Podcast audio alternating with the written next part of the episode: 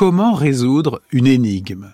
Dans la typologie des questions humaines, dans l'espace de l'interrogation des êtres humains sur le monde, il y a des, types de questions qui n'ont pas bonne presse, en tout cas parmi les philosophes, qui semblent réduites à des, jeux, à des jeux de l'esprit, parfois des jeux très importants, qui ont des véritables enjeux, avec des choses très concrètes, mais en tout cas qu'on dévalue par rapport aux grandes questions métaphysiques. Ces questions, on peut les appeler des, énigmes. L'énigme étant quelque chose de compliqué à, découvrir, une question un peu difficile, mais une question purement technique, une question quelque chose comme un secret à découvrir. Et Vladimir Jankelevitch distinguait à bon droit le secret, le secret qui a une réponse objective. La chose est cachée ici ou là. L'assassin est un tel ou une telle, par opposition au mystère, au problème métaphysique qui, lui, n'a pas de réponse, qui est dans la profondeur même de la question. Mais l'énigme est toujours d'évaluer. L'énigme, c'est pour Sherlock Holmes. L'énigme, c'est pour euh, les enfants. L'énigme, c'est euh, quelque chose euh, qui est de l'ordre du jeu ou de l'enquête ou du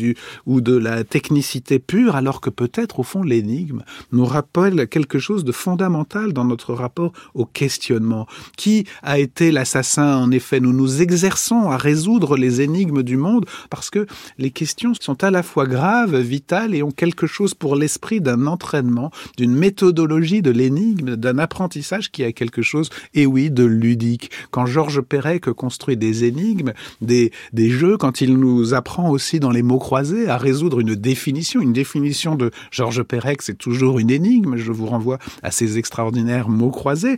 Quand euh, nous avons résolu une définition de Georges Perec, par exemple, ou d'un bon cruciverbiste, alors nous nous tapons sur le front et nous disons ah oui, c'était donc ça. Et donc l'énigme est aussi notre rapport ludique à la question. Nous jouons avec les questions et cet espace du jeu nous apprend à maîtriser à la fois la détresse originaire de la question. Pourquoi suis-je au monde Mais aussi où suis-je Comment vais-je m'orienter euh, quand je suis perdu, en détresse, quand je n'ai plus de, de réponse? Eh bien, il y a aussi cet apprentissage de la recherche qui, avec le jeu, avec aussi les, la littérature, avec le cinéma, avec euh, l'entraînement collectif à résoudre les énigmes, nous permet de ne pas être perdu dans le monde. L'énigmatique, ce n'est pas forcément, ce n'est pas justement le, le, le mystère, à moins qu'il soit délibérément entretenu. Nous pouvons percer les énigmes, nous pouvons résoudre des interrogations très concrètes, et ce jeu de l'esprit de résoudre des énigmes n'a pas quelque chose de secondaire mais est une manière au contraire euh, de s'orienter dans le monde. Ne méprisons pas donc ces enquêtes policières, elles peuvent parfois avoir quelque chose de très réel. Il y a des énigmes euh, qu'il faut résoudre concrètement, comment est née la pandémie de Covid, comment peut-on résoudre euh, des problèmes très concrets concernant le, le changement climatique, formuler des problèmes un peu pointus sous forme d'énigmes concrètes que nous cherchons collectivement à résoudre.